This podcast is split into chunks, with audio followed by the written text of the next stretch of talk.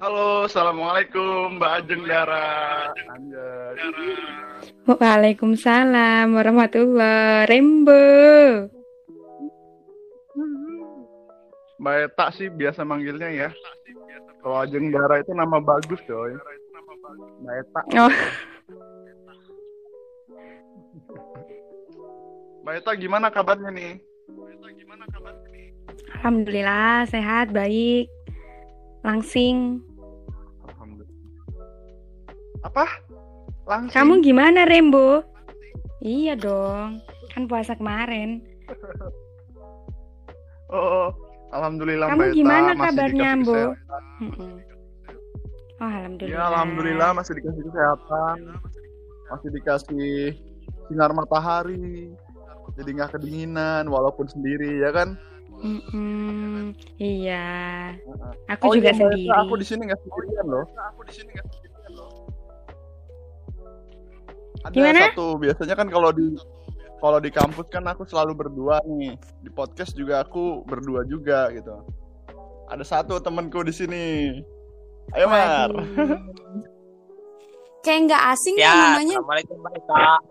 Iya dong. Waalaikumsalam warahmatullahi. Ini adik yang paling menjengkelkan sefakultas pertanian oh. Yang sering buat emosi. Gimana kabarnya Mbak? Aduh, udah lama nggak ketemu kita.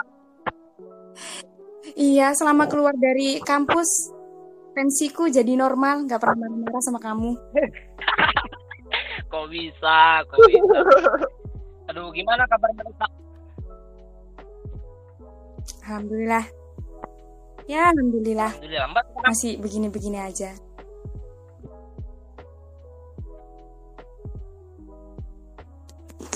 Di rumah ya? Ya, di rumah. Kan lagi lebaran. Bentar lagi juga memulai rutinitas kembali. Ah. Loh, Mbak sekarang buka apa emang, Mbak? Buka apa? Ya apa misalnya kerja atau misal masih hobi nongkrong-nongkrong nggak jelas atau yang ngajakin nongkrong kamu Mar. Kamu loh yang ngajarin aku nongkrong, ngajarin aku nakal. Loh, aku aja belajar sama Mbak kok bisa, kok bisa. Mas Tena sih yang ngajarin nggak bener. Aku kerja, aku buka buka uh, usaha jasa di rumah, terus aku juga kerja ikut orang, jadi buruh.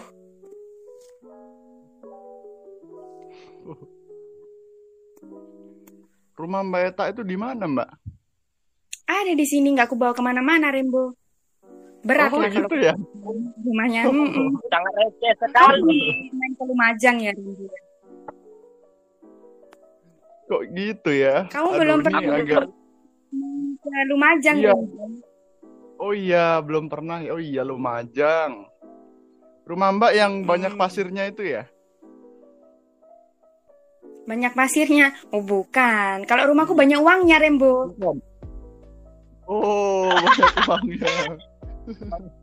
Ngomongnya minta ampun, coy. Emang gak berubah, Mbak. Mbak. Iya ya. Nah, juga kayak orang kayak begini nih susah tahu nyari yang kayak begini tuh humoris gitu. Iya, tapi enggak terlalu receh. Lah, justru yang receh ini yang dicari Mar. Bayangin kalau di sebuah rumah tangga enggak ada yang receh. Ya ampun Mar. Enggak ada yang receh, uangnya seratus ribu, lima puluh ribu enggak ada yang receh. Kalau susah lah kalau mau beli-beli seribu lima ratus mah. Loh, ya enggak apa-apa pakai seratus ribu kan ada kembalian, Mbak. Oh kalau di sini mak sama aku nggak usah kembalian Mar, banyakin sedekah biar rumah tangganya semakin berkah. Sultan, Sultan. Kalau cewek apa? Kalau cowok Sultan, Sultan malingnya. Apa saya? Sultani, Sultani dong. Oh, Sultani. Sultona. Sultona, iya. Lu Mbak, kita mau ngobrolin tentang percintaan nih sama Mbak nih. Gimana Mbak? Jadi kamu telah menghubungi orang yang tepat, Mar. Oh, bener, bener banget. Kalau di Lumajang tempatnya pakar cinta. Ya, meskipun orang yang ngomong juga belum pernah merasakan dicintai. Eh, ay, ay, kok sad girl. Monggo, Sambu katanya mau konsultasi tuh. Gimana, Bu? Loh kok Sambu? Bukannya Omar ya? Kalau mau konsultasi sama aku tuh harus menceritakan kondisinya dulu, kondisi hati hatinya dulu gimana. Lagi jatuh cinta kah, lagi patah hati kah? Atau ada yang kehalang Omar, apa gitu? Kalau Omar ini kayaknya lagi kehalang sesuatu, Mbak. Kehalang apa kamu, Mar? Beda keyakinan ya, kamu yakin dia enggak? Kayaknya kehalang sama temen, Mbak. Tikung aja, Mar, nggak apa-apa, Mar. Enggak, Mbak. Kita mau saat ini kayak uh, kalau pandangan orang Jawa itu tentang pernikahan itu kayak gimana sih, Mbak? Pandangan orang Jawa, ya aku orang Jawa sih. Cuman bukan yang kejawen gitu ya. Yang tentang pernikahan, apanya nih yang mau ditanyain tentang pernikahan? Soalnya kalau di Jawa itu memang rada kompleks ya. Apalagi kalau misalkan keluarganya keluarga kejawen gitu, uh, banyak banget yang kehalang segala macem lah. Gitu kalau di Jawa. Oh, Mbak juga menganut kayak gitu, Mbak? Maksudnya banyak uh, pantangan gitu? Kalau untuk pantangan sih enggak ya. Alhamdulillah di keluarga aku tuh kalau kejawen itu udah mulai bergeser gitu. Kalau di lingkungan di lingkungan rumahku ya itu kejawen-kejawen kayak gitu udah mulai bergeser. Cuman mayoritas itu juga masih ada sih kejawen-kejawen gitu. Kita mau, mau nanya nih, Mbak. Kejawen itu maksudnya kayak gimana sih, Mbak?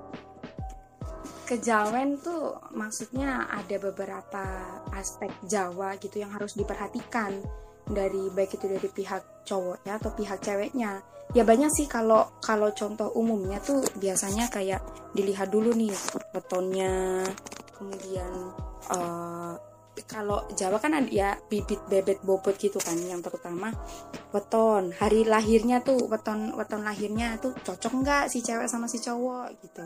Terus pemilihan tanggalnya, tanggal tunangan, tanggal balas-balas tunangan, tanggal akadnya juga. Terus apalagi ya yang dilihat, kalau masalah nasab sih kayaknya kayak enggak enggak enggak begitu dilihat sih di Jawa. Yang paling penting tuh weton, karena kalau kata orang Jawa sih kalau wetonnya enggak cocok hitungan weton wetonnya ya, jadi bisa dihitung gitu, angka dapat angka-angka gitu deh dari weton. Kalau misalkan gak cocok, mereka bilang, wah ini gak bakalan langgeng nih, rumah tangganya pasti nanti cekcok, terus ujung-ujungnya pisah, kayak gitu. Mas, kok ngeri ya, Mbak? Ya, ngeri sih memang. Kalau dulu, dulu aku sempet, sempet percaya aja kayak gitu. Ya, namanya juga orang Jawa ya, kejawen gitu. Tapi semakin geser begini, semakin open-minded, jadi ya pikirku, kalau sebagian orang ya, yang udah yang udah mulai lepas dari kejawen ya, yang gak ada hubungannya sih. Cuman kadang memang omongan orang-orang tua yang udah kejawen banget nih, yang udah memang dari dulu uh, kemakan sama Jawa-Jawa kejadian gitu loh ya. Kadang juga mikir kok bisa beneran kejadian gitu. Tapi kalau ada nih ya, ini intermezzo. Jadi an- uh, anak les yang di aku, ada ada anak-anak S D yang les di aku, dia tuh selalu bilang, "Mbak, ucapan itu adalah doa, ucapan adalah doa" gitu. Dan akhirnya aku aku pikir, oh ya memang itu ucapannya orang-orang Jawa, jadi dikabulkanlah doanya gitu. Kalau bilang dia petanya nggak cocok, bisa ya karena udah berdoa begitu gitu. Itu mungkin sugesti, paling dibilang nggak cocok ya nggak cocok beneran ya, terus nyambet ton. Iya, kalau menurut aku sih gitu. Iya. Uh, justru kejadian-kejadian kayak gitu yang bikin orang orang-orang yang dia masih masih berpegang teguh sama kejawen semakin diterapkan gitu loh. Setelah kayak gitu semakin diterapkan. Aku jadi kurang nyampe sih ya kenapa kok bisa kejadian gitu. Cuman ada satu ada satu hal yang terjadi di keluarga aku nih ya. Jadi di kakak aku ini yang pertama dia tuh nikah nggak pakai kejawen-kejawen kayak gitu karena sama-sama orang sini sih. Jadi ya udah, pengennya nikah sama siapa ya monggo, asalkan cocok dan ngerasa nyaman dan saling paham gitu kan, sepaham ya udah nikah aja. nentuin hari juga kayak gitu. Ya udah suka-suka aja, kapan siapnya nikah, penghulunya siap kapan ya udah nikah. Dan alhamdulillah sampai sekarang nggak kejadian apa-apa gitu. Dan dia nggak berharap kejadian apa-apa sih. Insya Allah bisa lancar lah ke depannya sampai punya anak dua gitu kan. Terus kakak aku yang kedua juga kayak gitu. Uh, dia dari pihak pihak perempuannya kejawen nih, kejawen banget gitu, sampai keluarga dari yang pihak perempuan tuh nentuin harinya. Jadi nikahnya harus hari ini, tunangannya hari ini, akadnya tanggal sekian. Kalau di lain tanggal sekian nggak bagus harinya gitu. Dan lucunya nih ya, orang tua aku tuh salah ngasih weton ke pihak perempuannya. Jadi salah ngasih weton, terus dihitung-hitung kan sama orang-orang santai, dihitung, oh ya ini cocok, cocok berarti nikahnya nanti tanggal sekian ya gitu, karena ini tanggalnya cocok nih sesuai weton, padahal wetonnya salah salah ngasih weton gitu. Dan alhamdulillah sampai sekarang ya nggak apa-apa gitu. Aku sempat ketawa, aku bilang kan sama sama ibu aku, bun ini gimana salah ngasih weton, udahlah biarin aja gitu, soalnya emang keluarga aku nggak nggak begitu harus memprioritaskan kejawen kayak gitu. Oh gitu ya Mbak ya. Berarti weton itu didapat dari tanggal lahir, terus kayak hari lahir gitu ya Mbak ya. Baru nanti ada angka-angka yang didapat gitu ya.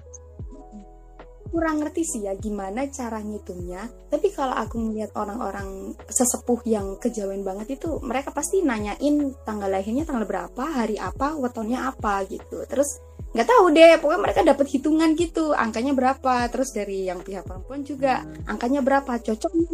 Kalau nggak cocok ya bilang, aduh ini nggak cocok, nggak jadi nikah lah mereka gitu. Padahal saling cinta, gimana ya, cinta kehalang weton jadinya. Aduh, Mbak, emang gitu ya? Ya kalau aku sih cinta ya udah, ya lihat dulu ya, kalau cinta sama Allah mah, cinta karena Allah mah ya udah lanjut aja gitu lah.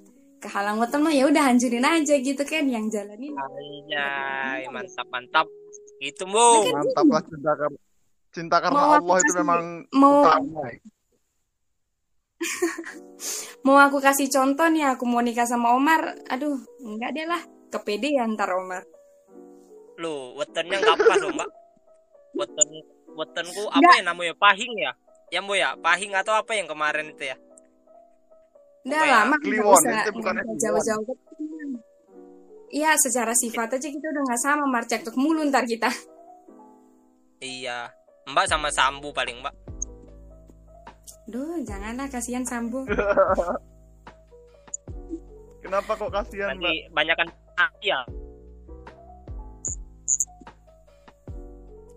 Kasihan sama Sambu ya, kamu terlalu terlalu baik buat aku, Bu. Ya. aduh,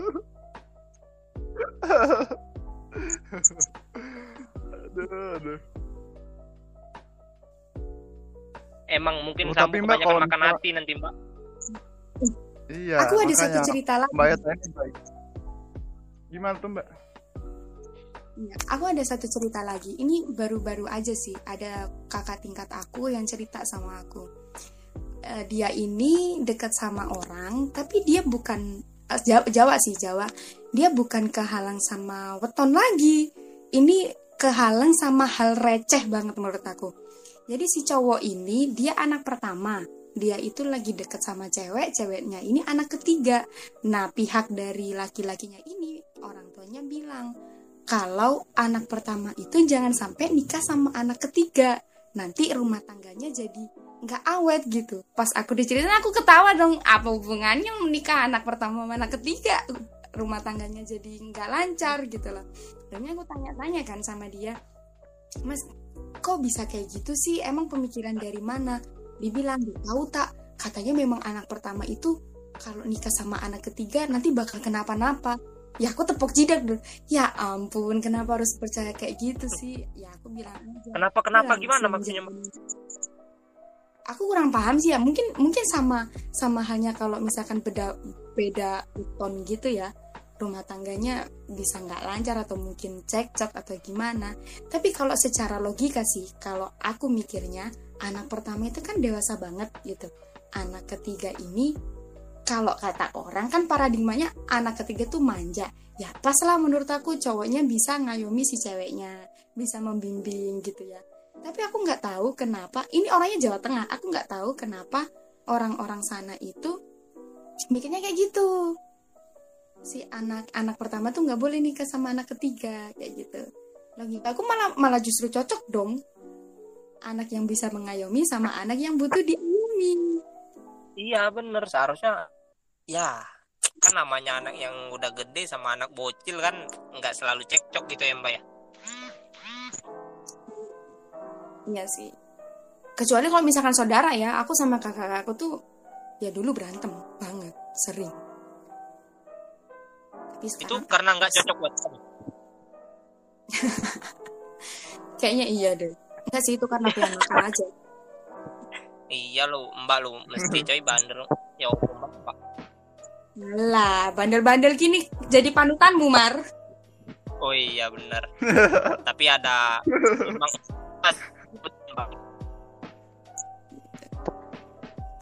kalau Mbak banyak ngoceh gitu ya. Enggak enggak jadi panutan. Malu marah-marah terus ya. Iya. Tapi Mbak, kamu asalnya dari mana? Kalau aku Palembang, Mbak. Kalau Sambu, hmm. Sambu ini ada darah Jawanya loh, Mbak. Ya, Bu ya? Hmm. Kalau aku Palembang, Mbak. Kalau Sambu ini Jawa. Jawa apa, Bu? Coba, Bu. Apanya? Jawa apa nih? Kamu ada ada darah Jawa kan?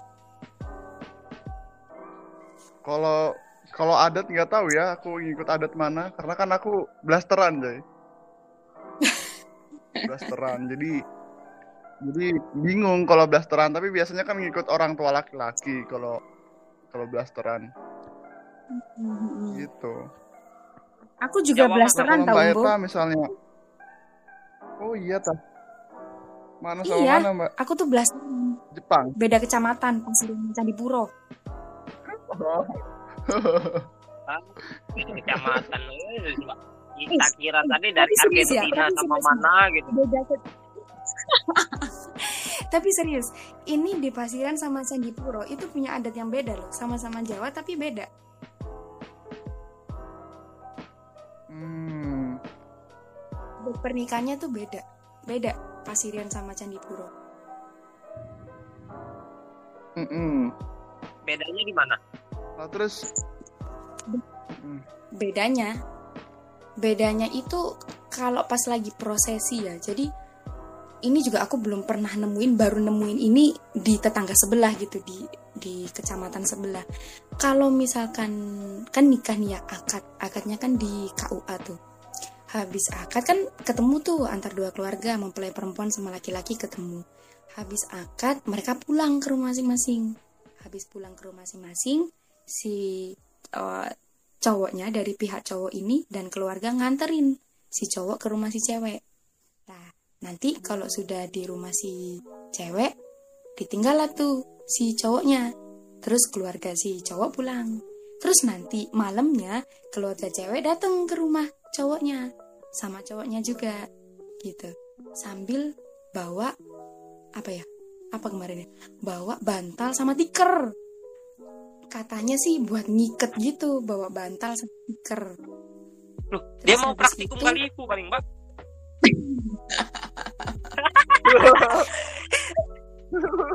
Kamu mainnya masih kecil juga. Kan kilai, terus kilain itu... mau gali mini fit bawa bawa stiker, coy. Terus habis itu sih kalau pas malamnya kan keluarga cewek ke rumah cowoknya nih ya, sama cowoknya juga. Uh, habis itu si pihak cowoknya ini harus menyediakan baju ganti buat ceweknya gitu. Uh, kalau kalau nggak kalau nggak nyediain baju ganti, kenapa gitulah? Pokoknya diwajibin deh, diwajibin dari keluarga si cowok ini, keluarga cowok harus nyediain ganti baju buat si ceweknya gitu. Ya ada dua ada dua dua hal itu sih yang di kecamatanku nggak ada gitu loh, ada kayak gitu. Dan malah kalau di kecamatanku tuh sekarang karena udah modern ya, jadi habis akad ya udah langsung resepsi aja, nggak begitu banyak atau nggak selalu harus ada yang apa sih itu loh Mar, yang yang harus kakinya nginjek nginjek apa tuh telur, ada beras berasnya, ada adat adat Jawa kayak gitulah. Terus diputer-puterin pakai selendang gitu-gitu. Nggak tahu. Masa abis diinjak dimasak coy? Ya enggak lah. Telur dadar gitu. Terus dikasih ayam, dikasih ayam ya Bu ya paling. Ya iya buat modal modal rumah tangga lah, bisa ternak ayam kan. Jadi wirausahawan kan? Gitu. Oh. Mm-mm. Hmm. Gitu. Sebenarnya di sini Mbak banyak sendiri, sih macam-macam. Macam-macamnya banyak ya Mbak ya. Nah kalau Mbak Eta sendiri hmm. gimana Mbak? Kalau misalnya nikahnya bukan sama orang Jawa, sama Omar misalkan kan, sama orang luar Jawa itu gimana Mbak? Jangan sama Omar. Ada tantangan atau? Nggak nyampe. Dia lu, dia lu semua narasumber Mbak pasti dijodohin sama aku Mbak, Mbak. Ya opo Mbak. Kamu terlalu kecil buatku sih Mbak. Iya Mbak. Aku lo kecil, terlalu bocil coy buat napetin mbak-mbak ya. Tapi kenapa ya Mbak ya?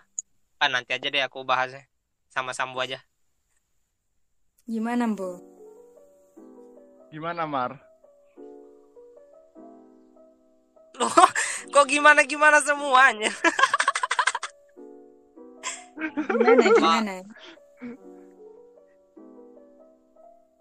Mbak, nanti kalau nikah mau masih pegang adat Jawa berarti ya Mbak ya? Walaupun kan udah modern katanya Mbak itu. Enggak dong. Enggak, Mbak enggak percaya weton? Enggak. Ya pendapat aku. Kata katanya nikah depanan rumah enggak boleh gitu Mbak. Asalnya depan rumahku ini udah beda keyakinan Mar, jadi jelas enggak bisa lah. Oh iya, jelas enggak boleh. Iya. Ada ada lagi uh, beda keyakinan pula. Aku yakin dia nyanggak Mar, gimana ya?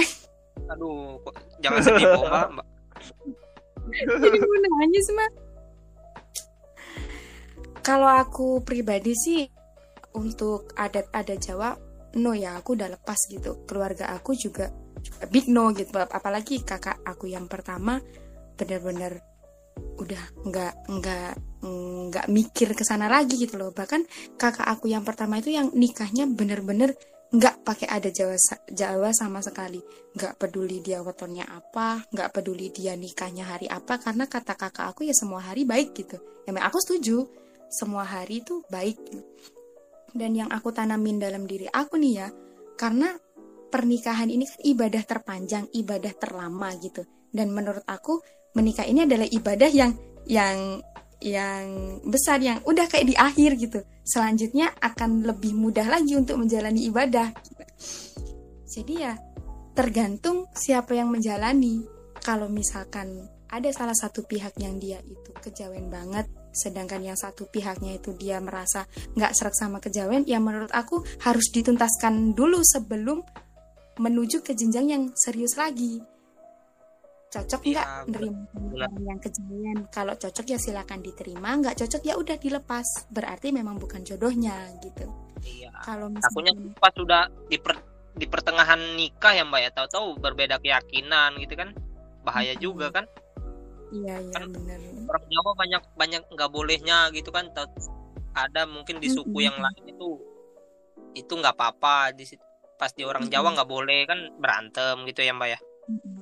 Iya benar. Eh, B T W kamu tahu ini nggak? Uh, pernah dengar nggak ada orang yang ngomong kalau misalkan orang Jawa nikah sama orang Sunda tuh nggak cocok? Nggak tahu, nggak tahu kalau Sambu gimana Bu? Wah, aku juga nggak tahu nih Mbak. Kenapa tuh Mbak? Aku dengerin mitos, nggak tahu ya ini mitos atau atau gimana. Cuma aku pernah baca-baca, memang ada sebuah keyakinan dari orang-orang Jawa, katanya orang Jawa tuh kalau bisa jangan deh nikah sama orang Sunda karena emang gak cocok gitu. Dan dari beberapa teman-teman aku ada yang cerita, emang saudara, eh iya tahu, ini loh saudara aku dia tuh orang Jawa nikah sama orang Sunda sekarang pisah gitu, katanya gak cocok, entah dari nenek moyang apa gimana. Tapi saudara aku sendiri ada yang dia tuh nikah Jawa sama Sunda baik-baik aja, sampai punya keturunan banyak, sampai dia punya cucu, dia baik-baik aja gitu. Dan ini bisa jadi satu pandangan lagi dong, oh ternyata kita bisa bisa mematahkan argumen kejawen kayak gitu. Iya benar. Mungkin di suku, iya, kan suku Jawa bener. Itu sama suku Sunda itu punya kerjaan masing-masing, bahkan ada empire sama hmm. kan kalau salah jadi pertarungan tahta kan kita nggak tahu mbak. Hmm. Iya benar. Sambu mungkin tahu ya sejarah-sejarah kayak gitu. Sambu apa sih Sunda? Sambu Sunda bu? Sam, Sambu itu nggak tahu mbak. Nggak jelas deh. Aku tuh belas peran mbak, Jawa sama Belanda mbak. Oh iya? Serius nih? Iya, Jawa sama emang sama lahir, Belanda? Lahir lahir lahir dari penjajah dia tuh mbak.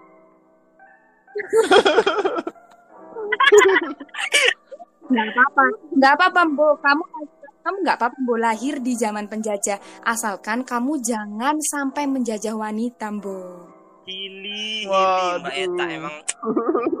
Emang ngomongan Mbak Eta ini semenjak lulus baconya bacotannya berisi terus ya. Manis ya, kelihatan manis terus ya. Aduh. Iya benar. Parselan dapat gula terus ya, jadi manis.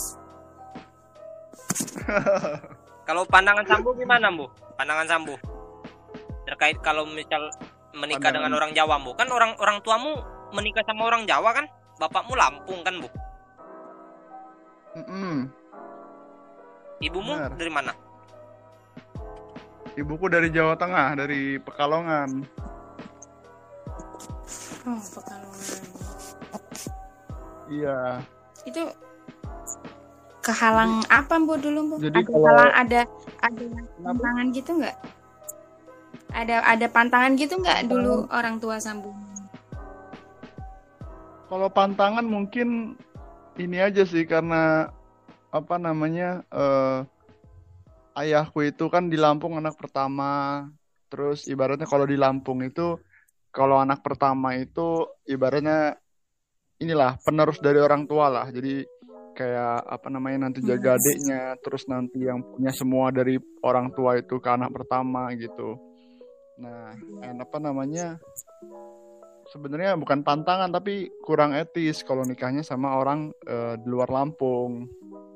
Cuma karena mungkin udah open minded dari dulu, jadi ayahku itu merantau ke Jawa, merantau ke Jawa ketemu mamaku. Jadi sebenarnya itu semua tergantung sama orang yang mau menjalankan sih sebenarnya. Kalau memang benar, mau benar. mengikuti ya silahkan. Tapi kalau tidak mengikuti pun sebenarnya tidak apa-apa, asalkan tidak merugikan gitu kan. Mm-hmm. Setuju sih. Kita. Makanya aku iya. Belanda-Belanda Jawa gitu mbak. Maksud sih? Ya bu, mama, mamamu, mamamu nggak percaya buat. Oh, keluarga saya sudah modern semua Joy. Jadi yang kayak gitu kayak gitu. Uh, ya mungkin ada ya, mungkin ada, cuma nggak semuanya kayaknya. Buktinya sah-sah aja, mau-mau aja kok, gitu. Iya sih, aku juga setuju sih kayak gitu. Keluarga aku juga alhamdulillah udah modern semua gitu. Cuma memang ada beberapa saudara dari almarhum ayah aku masih yang masih kejawen gitu. Cuma kalau misalkan urusan pernikahan sih cukup di internal keluarga aja. Gitu mm. itu tapi sebenarnya mm. uh, menyenangkan mm. berarti kan menunjukkan keberagaman Indonesia ya kayak gitu ya mbak ya. Iya iya benar, karena kan kita beragam gitu, jadi ya jelas masalah adat itu kan memang memang sudah dari dulu ada kayak gitu. Jadi kalau misalkan adat mau digeser pun, mau dileserkan istilahnya juga nggak bisa langsung bergeser gitu. Kalau misalkan di lingkungan aku nih dulu kejawen banget gitu. Cuma semakin kesini orang-orang semakin open minded, semakin banyak informasi yang mereka terima, juga semakin banyak rasional yang mereka dapat gitu. Jadi ya semakin kesini sudah semakin berkurang adat-adat Jawanya. Kalau di lingkungan sini ya, cuman karena berbeda wilayah kan juga berbeda adat gitu, bahkan sama-sama Jawa pun juga ada perbedaan adat gitu. Jadi ya alhamdulillah uh, kembali lagi sih, kalau misalkan masalah pernikahan mah tergantung sama yang jalannya. Aku setuju banget apa yang uh, Sambo bilang, emang pernikahan itu dua orang yang jalani. Jadi kalau misalkan dua orang itu sudah yakin, sudah minta petunjuk dan sudah merasa sreg, ya sudah dicoba aja gitu. Kalau misalkan orang bilang, "Wetonmu lo nggak cocok kayak gini, nanti kamu cerai lo di tengah jalan." Nah, kan yang jalani mereka berdua gitu ya. Jangan sampai ada orang ketiga masuk gitu loh. Iya, benar. Ya, tapi bener. Nah, ngomong-ngomong uh, mahar, mahar kayaknya tuh, Mbak. Gimana? Yang orang Jawa yang masih memegang teguh kejawen. Iya, sah-sah aja ya. Ya itu haknya mereka gitu. Masa kalau misalkan mahar, ada orang dia, lain dia dia pakai mahar, maharnya berapa gitu, Mbak? Kalau mahar mayoritas ya tergantung ya dari pihak perempuannya apa, mau minta mahar apa gitu. Cuman memang ada beberapa keluarga atau beberapa orang di suatu wilayah yang mereka itu menentukan maharnya harus berapa dan harus bentuknya apa. Oh, gitu. Nggak ada nggak ada mahar yang yang mungkin mungkin di luar Jawa kan aku sempat dengar ada yang yang maharnya harus sekian, ada yang harus harus bentuknya sekian. Tapi kalau misalkan di Jawa nggak ada mahar yang spesifik yang harus dipenuhi dari pihak laki-lakinya. Jadi ya tergantung perempuannya mau minta mahar apa gitu. Kadang ada sih yang dari tuntutan keluarga maunya maharnya ini, cuma nggak ada yang nggak ada yang spesifik harus apa, harus maharnya kebo rumah gitu, nggak ada. Oh gitu ya, Mbak ya. Pakai Bismillah aja bisa mm-hmm. kan, Mbak ya? Ya kalau perempuannya mau Bismillah. Ku pinang kau dengan Bismillah. Alah, nggak gitu. Usah nyanyi po, Mbak. Emang nggak bi- bisa dipancing dikit emang. Iya. Mbak Eta ini pikirannya Halo, liar coy, kemana-mana gitu. Iya, bener.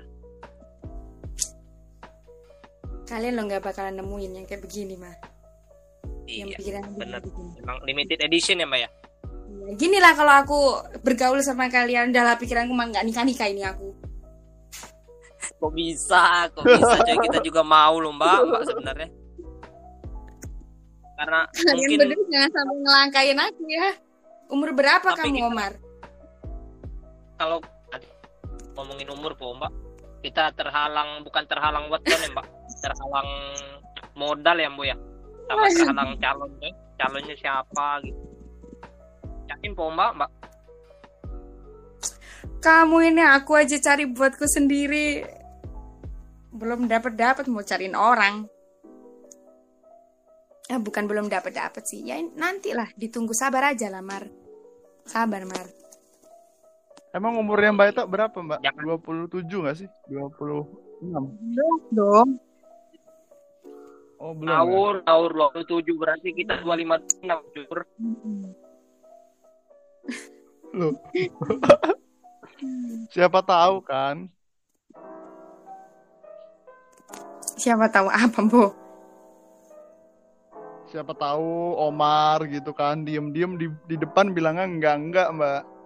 Siapa tahu di belakang tiba-tiba datang satu keluarga ke rumah Mbak Eta kan? Enggak tahu. Ya gitu lah Omar. Omar kan emang kayak gitu, pelin-pelan orangnya. Enggak teguh pendirian. Aku masih memangnya kamu sudah punya Mbak. Kerjaan tetap, Mas? Belum, Mbak. Kerja aku tetapnya turut-turut aja tetap belum, Mbak. Orang-orang Jawa tuh mayoritas masih masih berbarang apa ya? Kayak kamu kayak ke perempuan tuh kayak gini. Kamu kalau cari calon suami itu yang pertama dia harus punya pekerjaan tetap gitu. Kalau cowoknya belum punya pekerjaan tetap, minus jadi nilainya itu. Oh gitu ya Mbak ya? Iya. Jadi ya orang tuanya si perempuan kan pengen anaknya hidupnya makmur Mar. Kalau di Jawa sih gitu. Iya, enggak bukan enggak apa ya? Bukan cuma di Jawa aja sih, sebenarnya semua orang tua yang sudah membesarkan anak perempuannya pasti ingin kehidupan anak perempuannya itu terjamin. Tapi kalau mau menikah tuh pasti cowoknya ditanyain pekerjaannya apa gitu, punya pekerjaan tetap enggak gitu. Kalau misalkan dia punya pekerjaan tetap, ya dia akan jadi nilai plus. Oh, orang tuanya pasti akan ngerasa gini, oh alhamdulillah dia punya pekerjaan tetap, berarti anakku terjamin nih hidupnya sama dia gitu. Kalau misalkan si cowok good looking gak sih mbak? Kenapa? Good looking itu dipan- di dimasuk dalam list nggak? Karena aku belum jadi orang tua ya Mar, jadi aku nggak ngerti sih ini urutan keberapa good lookingnya ini. Tapi kalau model ganteng doang mah gimana Mar, mau dikasih makan apa anak perempuannya, rumput? Iya, kita kan udah rezeki udah wah mbak, yang penting usaha itu ya bu ya. Mm-mm. Iya coy, bener. Yang penting kita tuh yakin dulu, abis itu tetap usaha ya, sampai nggak sampai ya nggak tahu. Iya. Iya. Ya bener bener bener. Aku tahu coy arahmu kemana, kita belok tetap lurus aja ya. Oh gitu ya mbak ya. Oke belok sih Mar. Belokin kemudinya, Mar.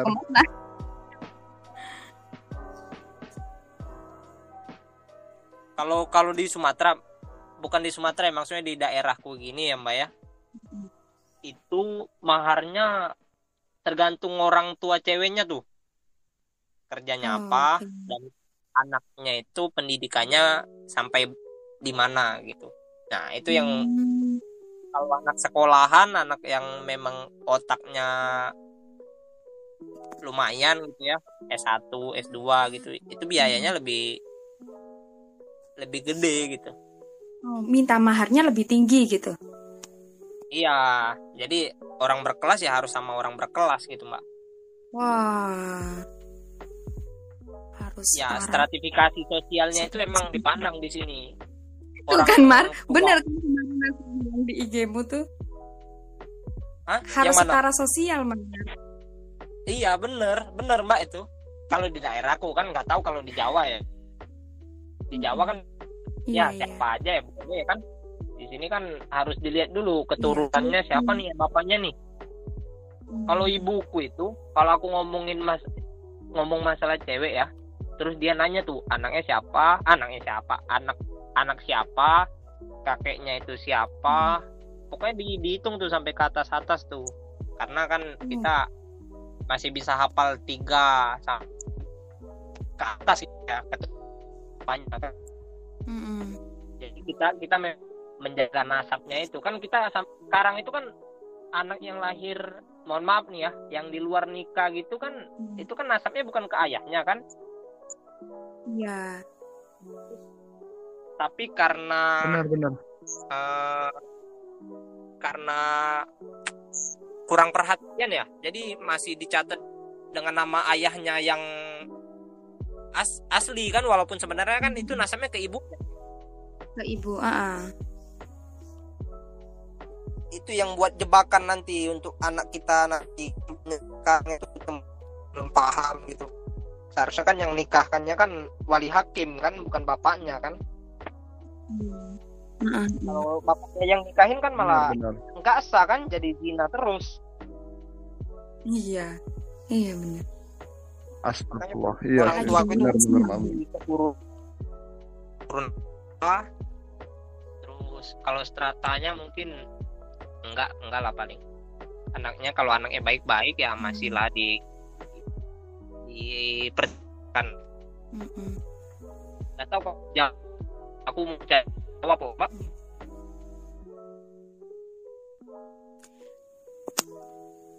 Kalau di Jawa, kalau urusan untuk pendidikan nggak begitu, nggak begitu diperhatikan banget ya, karena memang ada juga yang dia pihak perempuannya pendidikannya lebih tinggi daripada pihak laki-lakinya. Yang kalau di sini tuh yang paling penting pekerjaan udah, pekerjaan tetap gitu, harus punya pekerjaan tetap. Ya itu tadi, itu tadi kayak orang tua si cewek ini berpikirannya kalau dia punya pekerjaan tetap, anaknya hidup terjamin gitu. Kalau masalah pendidikan, karena kan kalau di sini itu mau pendidikan apapun, ada juga yang dia pendidikannya sampai S M P tapi tapi dia jadi P N S kayak gitu kan. Jadi tidak begitu memperhatikan mau setara pendidikan atau enggak, yang penting pekerjaan ini yang menghasilkan ini. Itu sih yang iya. penting. Karena memang ya, menurut aku sendiri sih kalau gimana, Bu?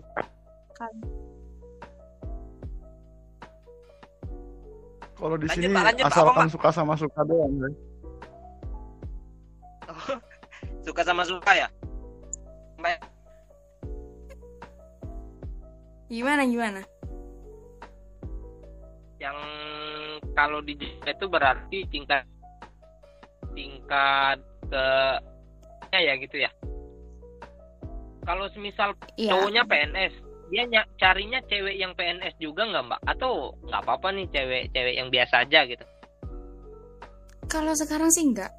Kalau sekarang, kalau aku ngelihatnya sekarang sih nggak, nggak, nggak kayak gitu ya. Yang harus, yang harus seprofesi itu nggak. Cuman rata-rata orang ketemu jodoh ya di profesi yang sama gitu loh.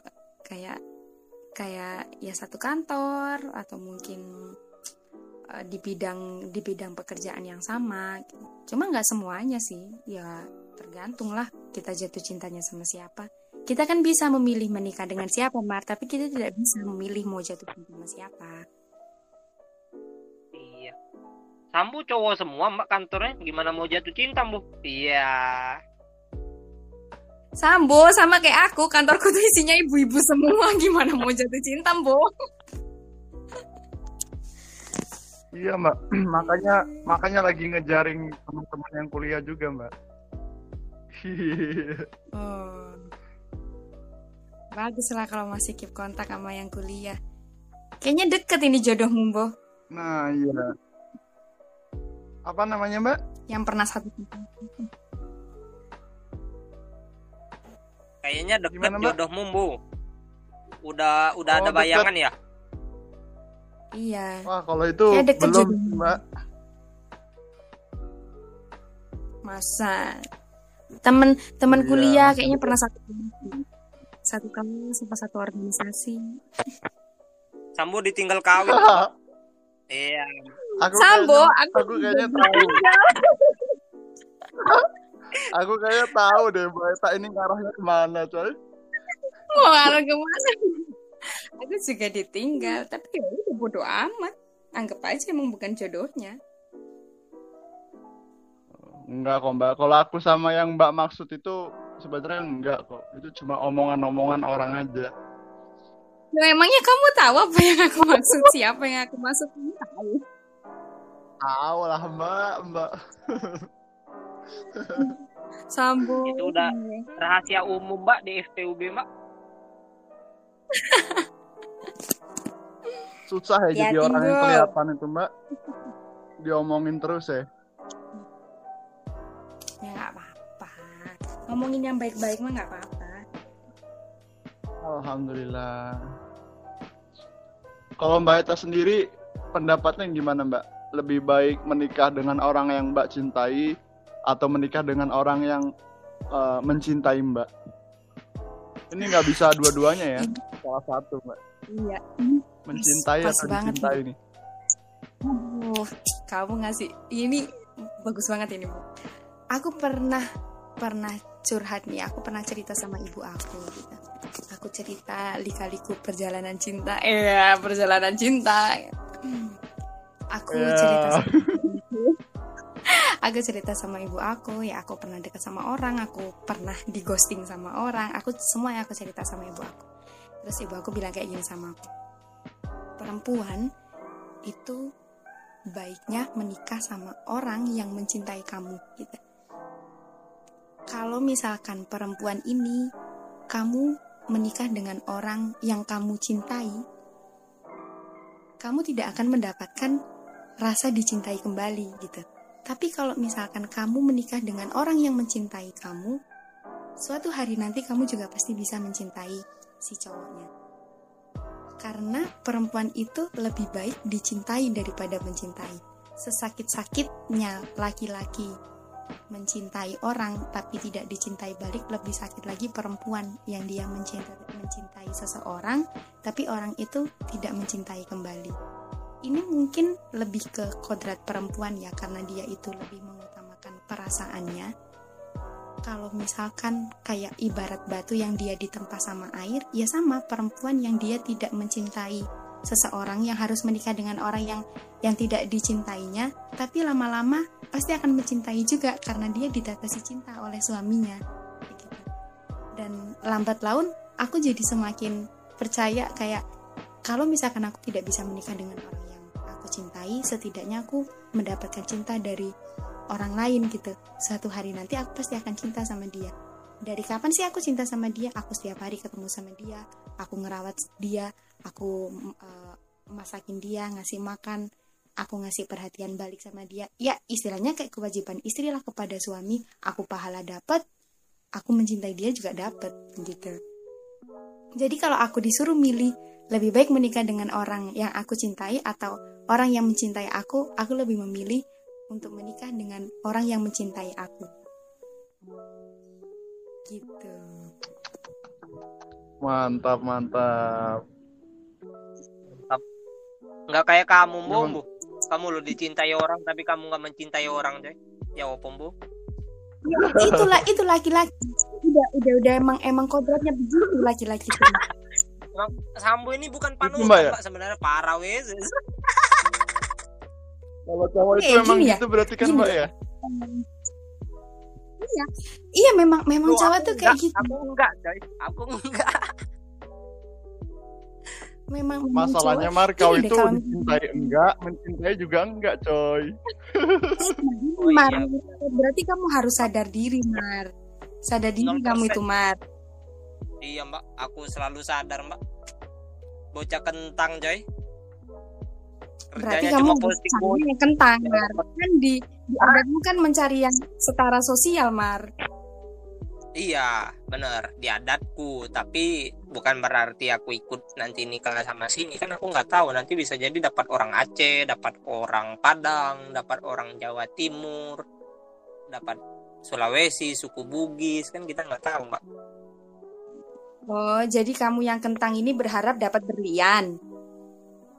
Loh, yoi, siapa Mbak, Mbak yang mau kacang-kacangan, Mbak? Enggak sebenarnya kacang keluar. Ada usaha sembari doa kan, Mbak ya. Kita kan nggak tahu nanti kan. Iya benar. Laki-laki tuh berhak memilih, tapi perempuan berhak menolak, Mbak. Jadi biarpun kau memilih berlian, kalau berlian itu nggak mau sama kentang, ya mohon undur iya, diri, Mar. Apalagi kentangnya di, dimakan sama mak boleng gitu ya, sama boleng gitu kan, sama boleng kan kita nggak tahu. Iya benar. Cinta cinta itu tumbuh dengan sendirinya dari awal mulai yang terpaksa, Mat. Jadi kalau misalkan nanti nih suatu hari nanti kamu misalnya menikah dengan orang yang belum kamu cintai tapi dia mencintai kamu, biarkan aja berjalan sesuai waktunya. Cinta itu datang karena terbiasa, Man. Sambo, dengerin, Bo. Karena terbiasa, Bo. Kalau kamu biasa yeah. ketemu sama dia, bisa jadi suatu hari nanti kamu biasa mencintai dia, Bo. Ingat, Bo. Wih. Iya, ada bener ya, Mbak ya. Iya, yang setia itu akan kalah dengan yang selalu ada, Mbak ya. Ah, bener banget. Ini alasan aku kenapa ditinggal Sambo. Bisa membaca pikiran kita. Tuh, ya. Mbak itu setia emang. Ih, kamu Mar, kemana aja kamu selama kenal sama aku, Mar? Mau aku ceritain nggak ini aku? Iya, ya ceritain po Mbak. Kita kan kita kan nggak pernah cerita tentang percintaan. Aku nggak pernah cerita apa-apa ya, juga ya. Sama orang di percintaan. Oh, oh. Nggak kayak Sambu. Uh, jadi aku sama orang itu. Aku sama orang ini, aku merasa sekufu, sekufu sama dia dalam hal agama mungkin ya. Jadi kami satu pandangan gitu tentang agama. Terus kami berpisah jauh karena perbedaan jarak. Terus dia bertemu dengan orang baru yang setiap hari dia ketemu dan selalu ada. Ya sudah, terkalahkan begitu saja. Ini bisa dibilang kalah sebelum berperang ya? Enggak sih. Jangan nangis, Oma. Enggak lah. Ya itu tadi karena cowok. Tapi buat perempuan harus bisa terbesar biar biar nggak kena ghosting. Jadi kalau misalkan jadi perempuan, terus dia ada di posisi dia mengalami L D R, dia harus bisa tegas gitu. Walaupun sudah berkomitmen, namanya juga ucapan ya, apalagi yang ngucapin cowok, mulutnya cowok itu kan manis banget kayak buaya gitu kan, kayak roti buaya gitu. Jadi jangan mudah percaya, biarpun komitmen, tapi kalau misalkan kamu nggak nggak selalu ada buat dia, dia dia pasti akan cari yang selalu ada. Karena menurut aku cowok tuh dia butuh yang yang selalu ada gitu, yang bisa diajak kemana-mana. Jadi ya tegesin aja. Dulu aku dulu juga aku juga kayak gitu bilang sama dia, ya sudah silakan aja pilih, kamu mau pilih aku atau dia gitu. Pas dia bilang ya uh, maaf ya aku kayaknya sama dia aja deh gitu. Oh ya udah aku lepas gitu aja. Gampang itu ya Maya. Ini backsoundnya begini. Harus Sambu harusnya diputerin, biasanya tuh gugur bunga tau. Gugur bunga. yang, yang betapa hatiku takkan pilu ya Mbak ya. Iya benar. Aduh sedihnya. Ya nggak apa-apa Mbak, namanya perjalanan hidup. Ya, emang apa-apa, cowok-cowok itu nggak apa. Cowok emang sama aja Mbak Mbak. Yes, yes. Iya. Kalau nggak ya kalau kalau nggak ya tinggal tukang kayak gituan ya, kalau nggak homo Mbak. Iya kata Raditya Dika juga gitu, cowok cuma ada di salah sebenarnya dia homo. Iya karena dia lingkungannya lingkungan orang kayak gitu, seharusnya Raditya Dika itu ngomongnya bertemannya dulu sama anak-anak yang baik-baik, paling dia nggak nggak bisa ngasih pendapat kayak gitu kan, dia salah pilih lingkungan kayak gitu. Ups. Sambu baik ya, Sambu ini walaupun kayak kayak gini dia lu setia Mbak sebenarnya. Mbak itu kayak ini ya, kayak cewek-cewek zaman sekarang ya, tiba-tiba pergi, tiba-tiba datang iya, tanpa bener. Ngasih kabar. Iya. Oh enggak kenapa? Bener, bener, kenapa Mbak? Kenapa Mbak? Karena mereka itu lelah. Atas semua. Oh, lelah itu, lelah itu, lelah istirahat Mbak, bukan berarti harus pergi Mbak. Iya. Tapi kan pergi kembali Mar. Oh iya benar kembali ya. Mm-mm. Tergantung. Dengan bawa gantungan yang baru. Iya. Tergantung tempat kembalinya nih, mau menerima atau sudah mencari yang lain. Wih mantep banget ini ngobrol sama Mbak Eta, banyak banget ya Bu ya, yang yang banyak bercandanya ya iya. Keren. Keren banget Pro Ombo emang. Kadang enggak kerasa emang kalau ngobrol sama orang-orang. Iya. Iya benar enggak kerasa ya. Ngobrol sama Mama Dede. Hmm. Iya. Kalau mi- gitu. minggu-minggu yang kemarin itu kan sama Mas Ihya tuh, Mbak. Heeh. Nah, ya. Kayak gitu ya, ngerasa sama ngobrol sama Ustaz Maulana aja. Terus kalau ini ngobrol sama Mama Dede gitu. Iya, Mama Dede. Gitu. Iya gitu. Iya. Kayak suatu suatu hari Mana? nanti, suatu uh, suatu hari nanti pernikahan yang kehalang sama adat Jawa enggak bakal ada. Suatu hari nanti prediksi aku sih benar, karena di lingkungan kecil deh, di lingkungan aku aja itu aja udah mulai bergeser loh. Jadi suatu hari nanti semakin orang open minded, semakin ada yang memberanikan diri untuk melebur adat-adat Jawa gitu. Bagus sih dan nilai positif juga. Cuma bagi orang-orang yang dia cinta adat budaya yang memang sebuah adat yang harus ditunjuk, kita harus menghormati gitu aja, menghargai gitu aja. Ya, ya. Siap, benar. Ya mungkin juga itu kalah. Aja ya Mbak ya. Uh, gitu. Karena kita terhalang waktu Pak kayaknya ya. Mu... iya. Emang kayaknya kita nanti harus nyambung. Menyenang. Nyambung. Hmm. Uh. Saya kalau kita... ngomongnya kayak gini nggak cukup itu diri, Mar. Iya benar Mbak. Harus ada kita mungkin buat part kedua. Season kedua nanti sama Mbak Eta, kalau akan Eta nanti pokoknya sampai Mbak season tiga. Siap siap. Ya. Siapa uh, tahu nanti kan banyak ya Mbak ya. Pertama, iya, pertama kayak gini nanti selanjutnya pasti lebih baik. Siapa tahu juga yeah. nanti season kedua yeah. Mbak Eta udah punya pasangan, season tiga Mbak Eta udah punya keturunan. Iya, yeah, benar. Siapa tahu. Iya kan ini doa baik ya, jadi aku amin aja. Karena memang kita harus disegerakan menikah. Hmm. Benar-benar. Oke, Mbak. Iya. Yeah. Ya, ya, terima Omar. Kasih banyak ya Mbak Eta. Telah hadir ya, di podcast Oro-Oro Ombo. Ya, terima kasih juga untuk partner terhebatku si Sambu. Iya.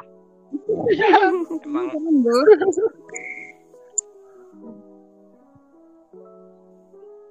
Uh, nanti lain kali kita undang lagi yang Mbak harus siap pokoknya ya Mbak ya. Mbak Eta diluangin ya. Waktunya buat Oro-Oro Ombo. Duh, kalau buat dua adikku ini mah sudah disempetin. Iya. Harus. Iya, sebelum saya mengisi yang lain ya. Ya, iya. Benar. Loh, walaupun ada suami, kita juga diprioritasin, Po Mbak. Uh.